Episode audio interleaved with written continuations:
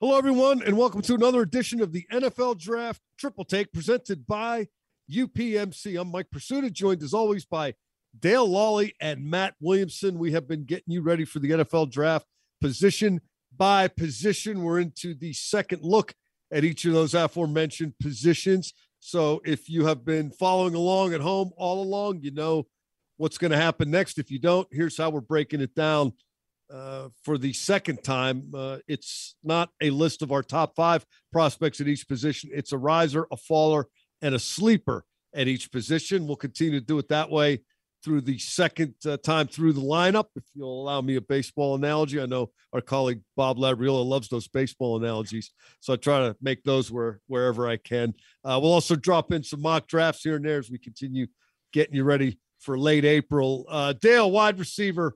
I, we've been doing these type of shows for a couple of years now, and it seems every year there are all kind of wide receivers available, big ones, small ones, guys who play outside, guys who play slot. Uh, it's it's a never-ending supply, or so it seems. Yeah, I mean it's definitely a, a buyer's market with this uh, with this position, and and uh, it has been each year. We get an influx of you know 15 to 20 really good receivers every year, and this year is no difference. The difference this year, though, Mike, and we were t- we were talking about this uh, prior to the show. So many guys just ran, you know, four fours and, and sub four fours in the, at the at the combine this year. That you know the big ones did it, the small ones did it, the skinny ones did it, the bigger guy. Like it's just, what do you want? What do you want from the position? Because you're going to find somebody in this draft that can probably fill that spot speed certainly is not a problem with this crop, that's for sure. And not a lot of real beefy guys, you know, besides Burks from Arkansas, a lot of tall, skinny, and smaller dudes, but man, speed is evident.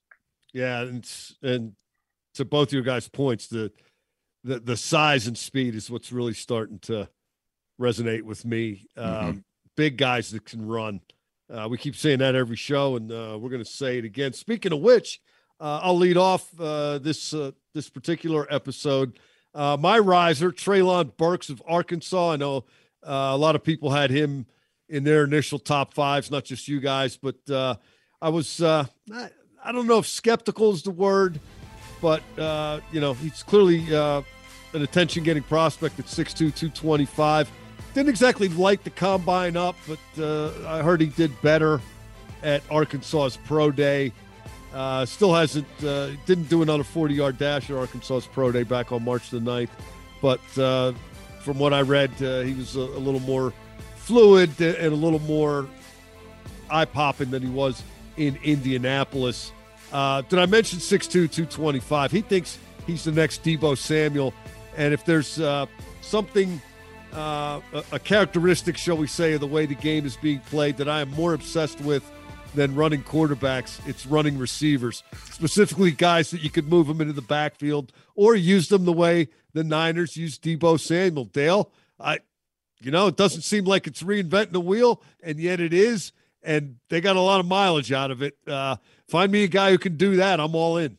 Yeah, and, and you know when you mentioned a guy like Deebo, who was a, a college running back that that transfer, you know, transitioned over to wide receiver and that was what everybody loved about him coming out of the draft was that he ran with the ball in his hands like he was still a running back. Well, no kidding. Uh, but yeah, if you can find guys like that who, who have that receiver like quickness and hands and, and can then get them the football, it makes you, you know, so much more dangerous when you when you break the huddle. Okay, where's he going to line up at? Uh, you know, who are you who you putting on him? Because that that makes a difference. And so you're looking for guys who can do those kind of things. Uh, my riser, is, Mike, is a is actually a Pittsburgh guy. Sky Moore out of Western Michigan, a Shady Side Academy uh, guy. Uh, you know, grew up in New Kensington, was a quarterback at uh, at Shady Side Academy. Uh, went to Western Michigan. They moved him to wide receiver.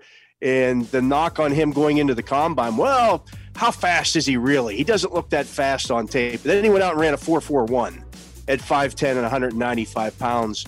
Uh, if you watch him get off the line of scrimmage, uh, it, it, he has a, a, really just really efficient way of, of, doing so. It's really tough for, for uh, defensive backs to get a hand on him. Um, you know, there, there's a lot there to like. He caught a gajillion passes at, at uh, Western Michigan. And uh, did I mention, I, I, think I may have written this for Steelers.com, but his his wide receiver in high school, his star wideout who played with him when he was the quarterback, was one Dino Tomlin, There you go. The son of Mike Hmm. Tomlin. Think the Steelers might know a little bit about him? Just a bit. Uh, yeah, that guy's a really uh, interesting player. Uh, Matt, who's your riser? I went with George Pickens from Georgia and prototypical traits, you know, 6'3, 195.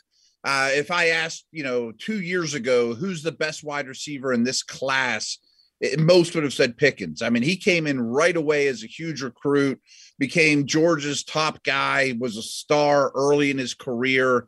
And then he tore his ACL in spring practice before the 2021 season when everyone thought he would just take the world by storm. And to his credit, he came out and finished the year and probably was not close to 100%. But since, you know, Georgia won the national title, he's looked great, you know, at the drills and combine and things like that. So you might get him at a discount. Yeah, he's gotten some uh, attention, I guess is the word, on social media. Some people have cut up some clips on Twitter and whatnot of him just destroying cornerbacks in the run game. You know, people line up Yeah, yeah. opposite and, and he just levels them. I mean, uh, fierce blocker. Uh, what do you think? Should we get a, a little two man combine or two man pro day going between Pickens and uh, Stingley Jr. from LSU, the cornerback, and both of those guys can show everybody that they're both healthy at the same time? Yeah. Good one. Let's uh let's stick with you, Matt uh, Faller, and uh, believe it or not, uh, we are all three of us uh, in complete concert on this one. Yeah, and it, I think it has to be David Bell from Purdue. Eh, No one expected him to be an elite athlete or an elite tester, but when everyone else was shining in that regard, he really stood out in a negative way. And part of me's a little hesitant because his tape's good and he's really productive at Purdue. And Keenan Allen and Anquan Boldin, and there's many examples, didn't test well, but their tape was great.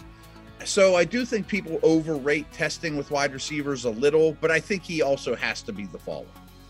Yeah, I mean, especially to your point, Matt, uh, in regards to how everybody else was posting all those great times in the 40 at the combine, and, and then he goes out and runs a 4.65.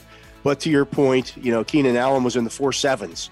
Yeah, uh, yeah. You know, Ban- Boldin was in the 4.7s. So, Yeah. But everybody line- else wasn't as fast. Back Right, then, right, right, right. He That's- right, that's a, right. that's the thing too. So, can he be successful in the NFL? Absolutely. I think he's a good route runner. I think he's smooth. There's a lot there to like. He's just not going to run away from anybody at the NFL level. Mm-mm. In terms of sleeper, uh, Dale, you already did a really good job uh, assessing Sky Moore from Western Michigan. I made him my sleeper in part because, in case people are unaware, uh, in addition to speaking as we are right now, we we write these up for Steelers.com. And uh, full revelation, I wanted to write "the sky's the limit" and use the, use the Two Ys. Yeah. like he does in his name, and I did. So that's one of the There you go. I picked Sky Moore as my sleeper. Dale, you went to uh, the great state of New Jersey for your sleeper.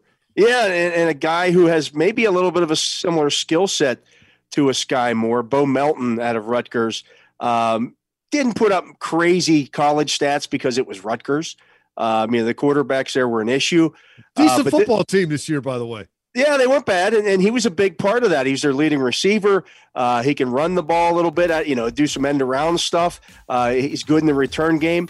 And then he went, stuff. yeah, and then he went and ran a four three four forty. Uh, you know, this guy's fast. So there's a lot there to like, and and uh, you know maybe not as refined as some of the other prospects coming up because they just didn't throw the ball in much as as much at Rutgers as, as some of these other programs. So wait, you say the guy coming out of Jersey's tough, but not necessarily refined. That's what I'm telling you. Yeah. Okay. So, uh, but this guy could be a nice sleeper for somebody. I'm somebody. gonna try to wrap my head around that. Tony Soprano.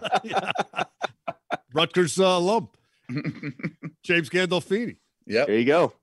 Uh, Matt, uh, you're sticking with, uh, shall we say, a little more of a known commodity, uh, if I can say that about a sleeper. Yeah, I will say if I were to redo this, I think I would take Tyquan Thornton from Baylor. He ran a 4.28, and that shows up on tape, and he is really tough too. He's not just a track guy, but I went with Justin Ross, who's sort of similar to uh, Pickens, who I had as my riser, in that goes to a big time school, Clemson, 6'4, 205, was really good early in his career, despite all the receivers Clemson had. And then he had a serious injury. I mean, his was a spine injury. So, yeah, he may have got, I have no idea what his medical evals were at the combine, but that's a big deal, obviously. But now he's starting to get back into the flow. So maybe you get him at a discount. Boy, that's uh, that's a great point on the Baylor kid. You got me thinking I should have yeah, I kind of missed the that, boat on that. I thought that, that out a little bit, you know, but then you, you miss out on that sky's the limit line. Wow, yeah, it's big. Sometimes you got to root for the story, but that's right. that Baylor team was really fun to watch. As a guy who had no, uh, you know, animosity or admiration. You just like them because they wear green. Nah, I just boy they can run though. They they play a tough brand of ball on both sides, man. They you turn their game on, you, you keep watching it, and uh, particularly late in the year, uh, really impressed with Baylor for for what it's worth. Uh, hopefully, you're really impressed with these position by position reviews that we've been doing. If you've been uh, following along with us, thank you for finding us uh, wherever and however you've done that. I want to remind everybody that uh, these are going to still or are going to keep coming. we're going to do this stuff between now and the draft uh, getting everybody ready. Uh, looks at not just the positions, but we'll drop some mock drafts in and uh, try to do the best job we can do to get everybody ready for late April. You can catch it all on uh, all the Steelers social media platforms. Uh, until you do, for Matt Williamson and Dale Lolley, I'm Mike Prisuta. You have been listening to NFL Draft Triple Take presented by UPMC.